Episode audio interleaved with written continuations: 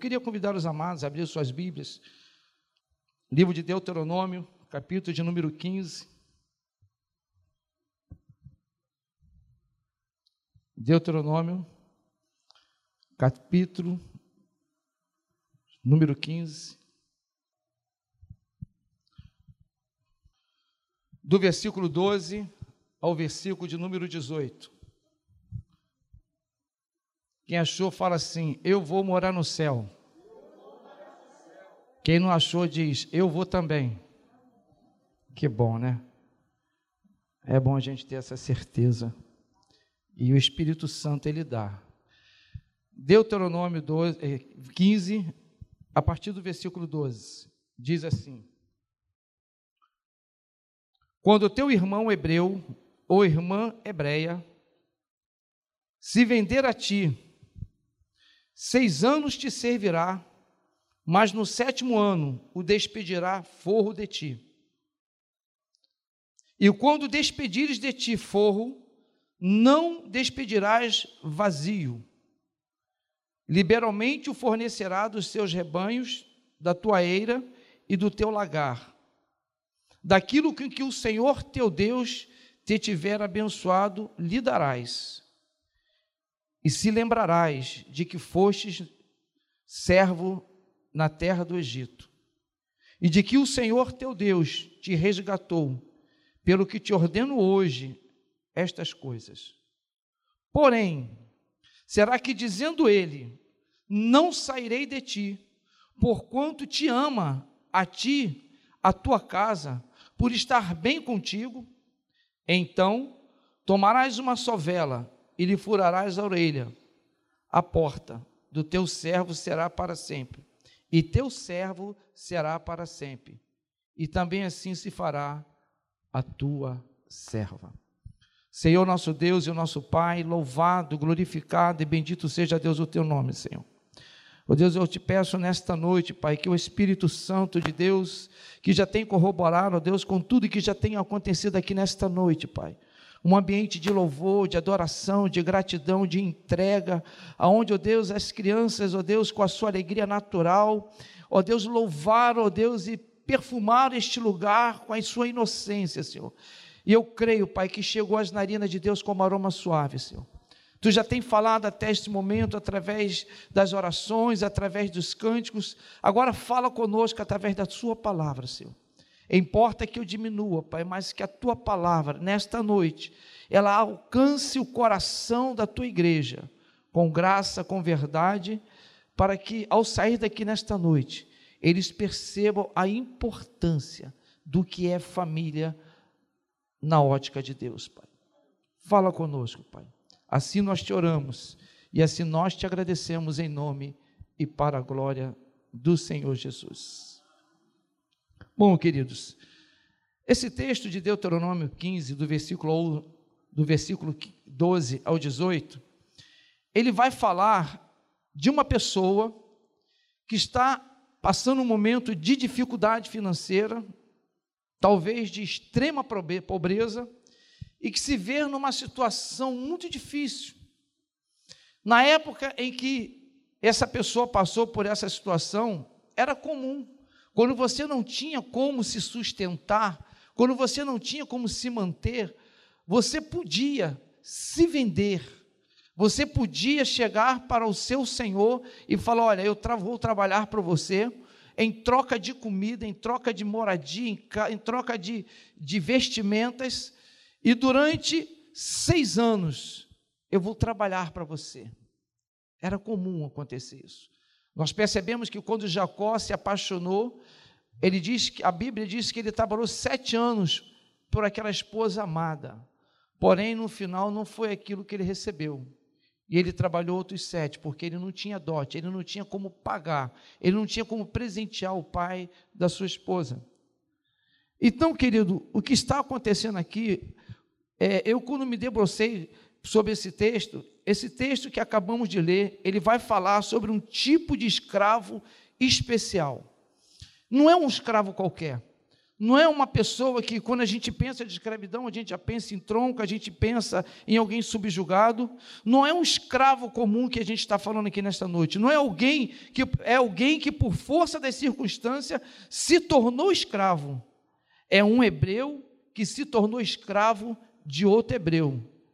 É uma escravidão temporária. É uma escravidão que ela tem princípio, ela tem meio e ela tem fim. A Bíblia vai nos ensinar e vai nos falar sobre diversos tipos de escravidão.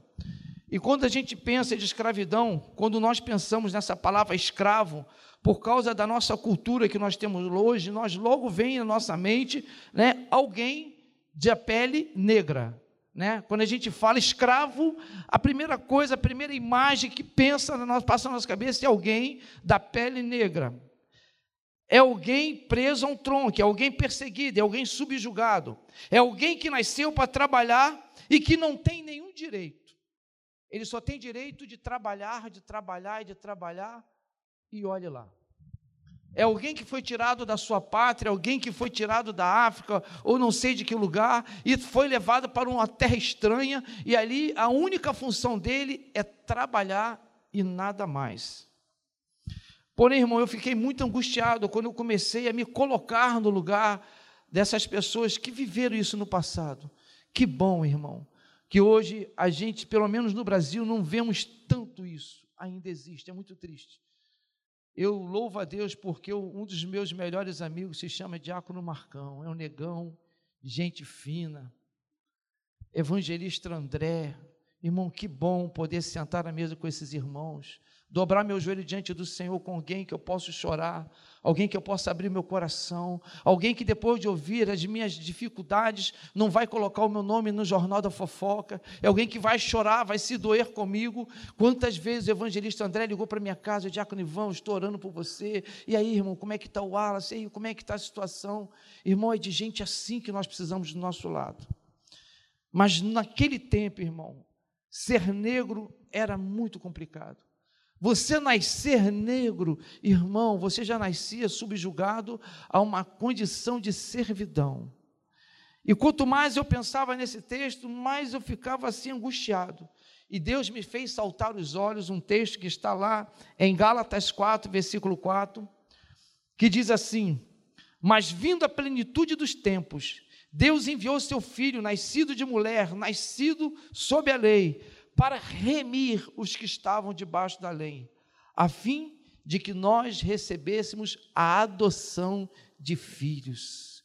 Que Deus lindo, né, irmão? Lá no Evangelho de João 1, versículo 11, também diz: O Senhor veio para os seus, mas os seus não receberam, mas a todos quanto receberam, deu-lhes o poder de serem feitos filho de Deus, porque creram no seu nome. Irmão, que coisa maravilhosa. Dá glória a Deus por isso, irmão. Porque você tem um Deus que, se tão somente você creu e confessou o nome dele, a Bíblia diz que isso é suficiente para você ser feito filho de Deus, porque creu no nome do Senhor. Louvado seja o nome do Senhor. Existia na época várias classes de escravidão. Existia esse tipo de escravo que a pele o condenava em qualquer lugar que aquela pessoa da cor negra chegou, é um escravo. E ainda que ela tivesse uma carta de euforia, se não tivesse em seu poder, ele iria passar maus bocado, até provar que focinho de porco não é tomada, o caldo teria entornado.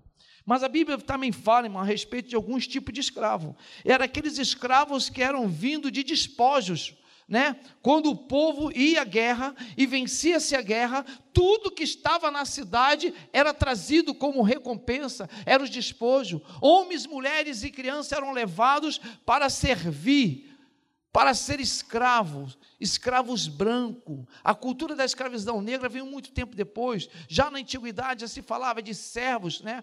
Os servos que serviam dentro de casa eram tratados respeitosamente e eram chamados de servo, mas a verdade é que eram escravos. Eles eram trazidos, eram colocados no meio das praças, eram vendidos como uma propriedade. Eram homens e mulheres que eram levados cativos pelas terras, tinham suas terras tomadas, eles eram subjugados ao Senhor que havia de tomar aquela cidade. Então a Bíblia tem inúmeros exemplos disso. A Bíblia fala a respeito de uma menina que estava a serviço da mulher de Naamã.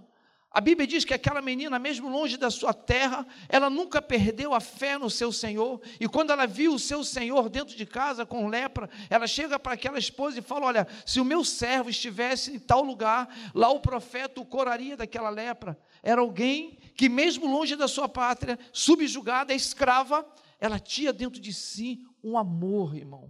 E é desse amor que nós vamos falar nesta noite. Mesmo sabendo que ela era uma escrava, ela se preocupou com a saúde do seu senhor. E ela falou: se o profeta visse ele, iria curá-lo da sua lepra. Fala também de três homens, Mesaque, Sadraque e Abidinego, homens que foram, eram príncipes, as suas famílias eram pessoas né, de posse, e quando eles são levados para a Babilônia, eles são subjugados à escravidão, só que eles lá ocupam um cargo um pouco mais excelente, porque eles foram é, é levados para aquela terra para aprender a cultura, tiveram seus nomes mudados por nomes babilônios, mas eram escravos. A Bíblia vai falar também de Daniel. Daniel, um homem moço, jovem, quando foi levado, um jovem um de 16, 17, eu não sei quantos anos, mas Daniel teve muitos anos ali naquele lugar. Ele serviu a cinco reis, passaram e Daniel estava ali. Louvado seja o nome do Senhor.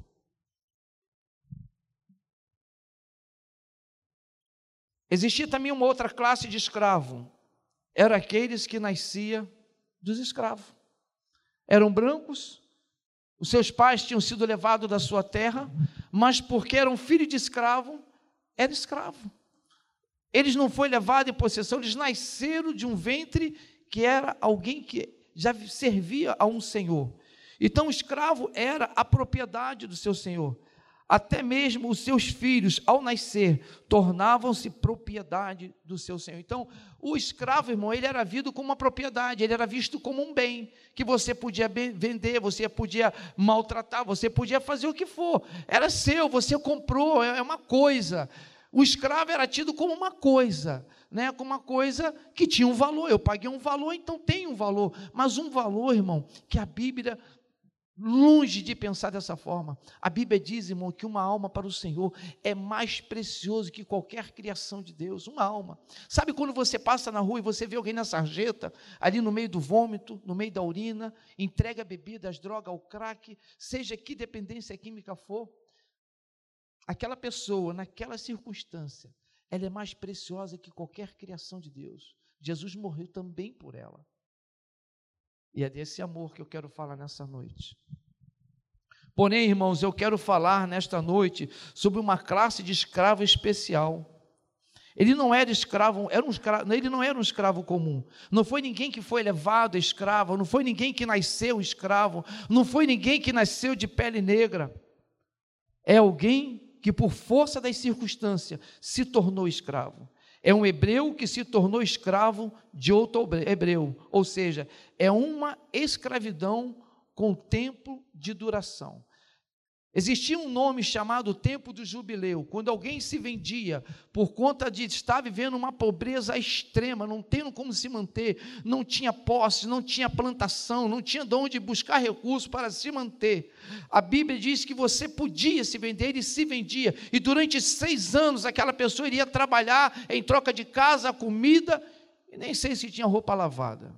Talvez ele tinha que lavar sua própria roupa. A Bíblia não fala, então eu não posso afirmar. Mas o que eu posso dizer, irmão, é que durante seis anos ele esperava ansiosamente o ano do jubileu. Irmão Ivão, o que é o ano do jubileu? Seis anos ele trabalharia, e no sétimo ano foi o que nós lemos aqui, né? Louvado seja o nome do Senhor. 15 e 16, porém, e será que é dizendo ele, não. Versículo 12: quando o teu irmão hebreu ou irmã hebreia se vender a ti, ou seja, não foi ninguém que pegou e vendeu.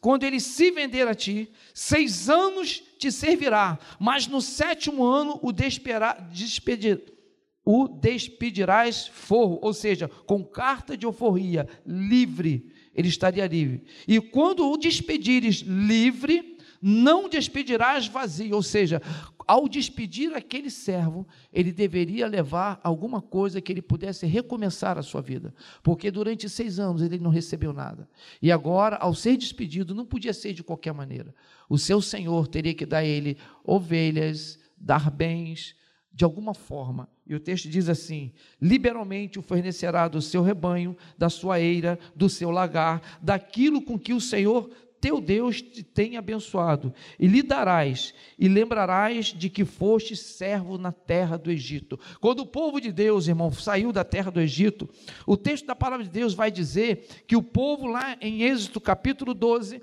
vai falar que o povo foi ao povo do Egito e pediu bens, e o povo do Egito deu prata, deu ouro e deu vestimentas preciosas, e eles saíram de lá com muitos bens. Então, da mesma forma em que o povo, ao sair daquela situação de escravidão, trouxeram consigo bens que pudessem se manter no deserto para onde quer que eles fossem, assim Deus está dando aqui esse estatuto. Louvado seja o nome do Senhor. Louvado seja o nome do Senhor. Existem duas circunstâncias, irmão, que podia levar um hebreu a se tornar escravo de outro hebreu. A primeira é ele se encontrar em extrema miséria, é o que nós acabamos de ver. A pessoa em estado de miséria extrema, ela podia se vender em troca de alimento, de moradia, durante seis anos. Ela iria trabalhar, porém não teria salário. Era comum naquela época esse tipo de prática. Porém, após seis anos, no ano de jubileu, ela deveria ser despedida forra, livre, ela deveria sair com condição de recomeçar a sua vida.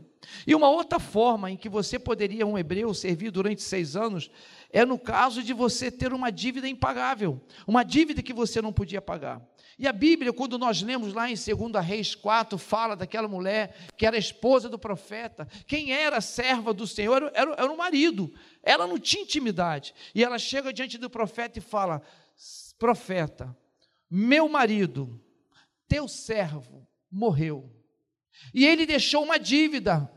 Eu não posso pagar essa dívida. Agora vem o credor para me cobrar. Eu não tenho o que pagar. Eu não tenho como. E ele sugeriu levar os meus dois filhos para que a dívida pudesse ser paga. O profeta perguntou: mulher, o que é que você tem em casa? Ela disse: Senhor, a tua serva não tem nada, senão uma botija de azeite. Ele falou para ela: Vai para a casa de todos os teus vizinhos, pega para ti vasos vazios, não poucos, tanto quanto você puder. Entra tu e teus filhos no quarto e deita azeite em cada um deles. Depois vai, paga a tua dívida e tu e teus filhos viverei do resto. Ela não questionou, irmão, isso é fé. Ela foi para o quarto dela, os filhos pegou vasilha com toda a vizinhança. E aquela mulher, irmão, tinha um bom relacionamento com a sua vizinhança, porque ela teve muitas vasilhas. E no momento em que ela pegou as vasilhas, colocou e começou a deitar azeite, o azeite estava numa pequena vasilha, mas todas as vasilhas que estavam dentro do quarto, todas elas foram cheias. E no momento em que o filho falou: Mamãe, acabaram as vasilhas, o texto diz que o azeite parou. A Bíblia não diz que o azeite acabou. Se nós começarmos a clamar, irmão, o azeite de Deus pode jorrar dentro da nossa casa. Deus pode voltar, irmão, jorrar o azeite na tua casa, no teu casamento, no seu relacionamento. Deus pode, irmão, fazer jorrar novamente a alegria, o carinho, o respeito, a intimidade do casal, o tempo do namoro. Deus pode trazer restituição. Há 22 anos, há 21 anos atrás eu fiz um encontro de casais, nunca mais o meu casamento foi o mesmo. Sabe por quê? Todos os dias, irmão, eu tenho usado algumas ferramentas que eu eu aprendi lá, e o azeite não para de jorrar dentro da minha casa. Há 21 anos eu não brigo com a minha esposa, porque o azeite de Deus nunca parou de jorrar dentro da minha casa. Louvado seja o nome do Senhor. Então, irmão, a Bíblia fala dessa mulher, uma mulher que tinha uma dívida impagável, e ela diz que o texto diz que ela vai lá, paga a dívida e ela consegue viver do restante. Porém, nesta noite, irmão, eu quero falar de uma classe de escravo especial, e a Bíblia o chama o escravo da orelha furada. É alguém que, pela circunstância da vida, experimentou e suportou por seis anos os, o, o, o dia da sua liberdade o ano do jubileu. Então, o que eu quero falar nessa noite é desse, desse escravo. É alguém que, por, por uma questão de uma circunstância que a Bíblia não diz, ele se vê numa situação difícil financeira e ele, ele se vende para que a, ele pudesse ter com que se manter. Louvado seja o nome do Senhor. E ele aguarda, irmão, por longos seis anos, o dia do jubileu, em que ele pudesse sair forro com seus bens e com condições para se manter. Agora, abra comigo a sua Bíblia no livro de Êxodo, capítulo de número 21, a partir do versículo 3. A lei dizia de que forma esse escravo deveria ser liberado. Não é um escravo comum, é um escravo temporário, é um escravo que se submeteu à escravidão por uma questão de necessidade momentânea. Louvado seja o nome do Senhor. O relógio aqui desespera, né, gente? Como voa. Anda mais do que de lá de casa. O texto diz assim: Amém? Êxodo 21, versículo 3. Eu vou ler a partir do versículo 1. Estes são os estatutos que lhe proporais. Deus falando a Moisés. Então, irmãos, isso aqui é uma lei de Deus. Foi uma lei que Deus deu a Moisés para que se cumprisse dessa forma. Não foi nada que nasceu no coração do homem. E se comprares um servo hebreu, seis anos o servirá, mas ao sétimo sairá forro de graça. E se entrou só com o seu corpo, só com o seu corpo sairá. E se ele era homem casado, sairá sua mulher com ele. E se o seu senhor lhe houver dado uma mulher, e ele houver dado filhos e filhas, a mulher e os seus filhos serão do seu senhor, e ele sairá só com o seu corpo. Mas se aquele servo expressamente disser: Eu amo ao meu senhor, e a minha mulher, e aos meus filhos, eu não quero sair forro, eu não quero a liberdade, então o seu senhor o levará ao juiz e o fará chegar à porta do, do postigo, e o seu senhor lhe furará a orelha como uma sovela, e o servirá para sempre. Vamos lá. Versículo 3 diz: Se ele entrou só, só sairá. Se aquele momento que aquele homem foi, se ele se vendeu, se ele entrou na casa do seu senhor só, ele só sairá no sexto ano. Ainda no versículo 3 diz assim: se ele entrar casado, ele sairá casado. Entrou ele e a esposa, os dois em extrema pindaíba financeira, e passaram seis anos, os dois saem juntos, com provisão e condição para continuar tocando a sua vida. No versículo de número 4 diz assim: E o seu senhor se lhe der uma mulher e tiver filhos e filhas com ela, sairá só. Se ele entrou escravo e nos longos seis anos, o seu senhor deu uma mulher fala: Essa vai ser tua esposa. Ele vai coabitar com ela, ele vai ter intimidade com ela, ele vai ter filhos com ela, ele vai se alegrar com ela, ele vai amá-la, ele vai desejá-la, ele vai desfrutar daquilo de melhor que o casamento tem. Mas quando chegar nos seis anos, se ele entrou só, ele vai sair só. A esposa e os filhos são propriedade do seu senhor. Aleluia. Êxodo 21, somente o versículo número 5, diz assim: Mas se aquele servo expressamente disser: Eu amo ao meu Senhor, eu amo a minha mulher, eu amo os meus filhos, eu não quero ser liberto, eu não quero alforria. Então o seu Senhor se levantará e levará ele ao juiz e fará chegar à porta do postigo, e o seu senhor lhe furará a orelha como uma sovela, e ele será servo para sempre. Por amor. Mas se aquele servo chegar diante do seu senhor e falar: Olha, eu não quero ir embora, eu entrei só e aqui eu construí uma família, eu construí filhos, eu sou bem tratado na sua casa eu amo estar contigo, Celino. Como é bom servir a Deus aqui, com a minha casa, com meus filhos, com a minha família.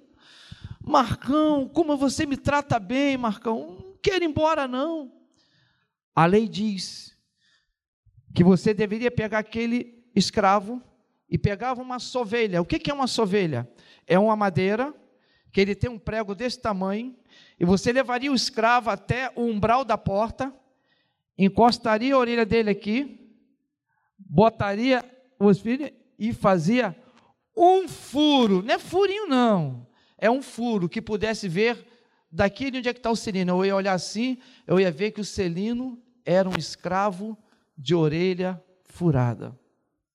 Tudo isso, irmão, por amor, amor ao seu Senhor por amor à sua esposa, por amor aos seus filhos.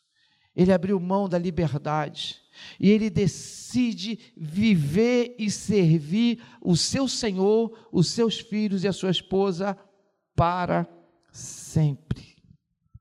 Você pode dar um glória a Deus por isso? Então o credor decide levar os seus dois filhos, isso é um texto que a gente já falamos. Porém, o irmão escravo. Ele deveria sair só. Porém, o irmão decide, por amor ao seu senhor, por amor à sua mulher, por amor aos seus filhos, ele disse: Não quero sair, eu não quero a liberdade. O seu senhor o levará ao juiz e fará chegar à porta do postíbulo, e ali lhe furará a orelha. Conclusão. Por onde aquele escravo passava, as pessoas, ao olhar para a sua orelha furada, sabia que se tratava de alguém de valor, alguém de caráter, alguém que era fiel a Deus e ao seu Senhor. Ser um escravo de orelha furada não era pejorativo. As pessoas olhar para ele e falavam assim: esse moço decidiu servir o seu Senhor o resto da vida. Era alguém de caráter, era alguém que sabia amar, era alguém que estava comprometido. Um dia nós também tivemos diante de um juiz e também declaramos fidelidade, compromisso e desejo de permanecer juntos para sempre. E como prova disso, nós temos no nosso dedo esquerdo uma aliança. E todas as vezes que nós olhamos para essa aliança, nós nos lembramos do compromisso que nós temos com o nosso cônjuge e com Deus, pois um dia nós fizemos isso diante da igreja reunida e diante de Deus. Nós decidimos com os nossos lábios. Foi eu que escolhi a minha esposa, não foi Deus. Foi eu que escolhi Fátima. Eu, eu, escolhi Fátima. Eu escolhi servir a Deus ao lado dela por resto da vida. As pessoas em nossa volta, ao ver, ao olhar para nós e olhar esta aliança, saberão que eu sou um homem comprometido. As pessoas olhavam para aquele escravo e via nele a orelha furada, e ele sabia que era alguém de caráter, alguém comprometido com a sua palavra, e que decidiu por amor a seu Senhor, a sua esposa e seus filhos, servir eternamente. Um dia, irmão, nós fizemos essa, essa declaração também diante de um juiz, e nós confirmamos esta confissão no altar,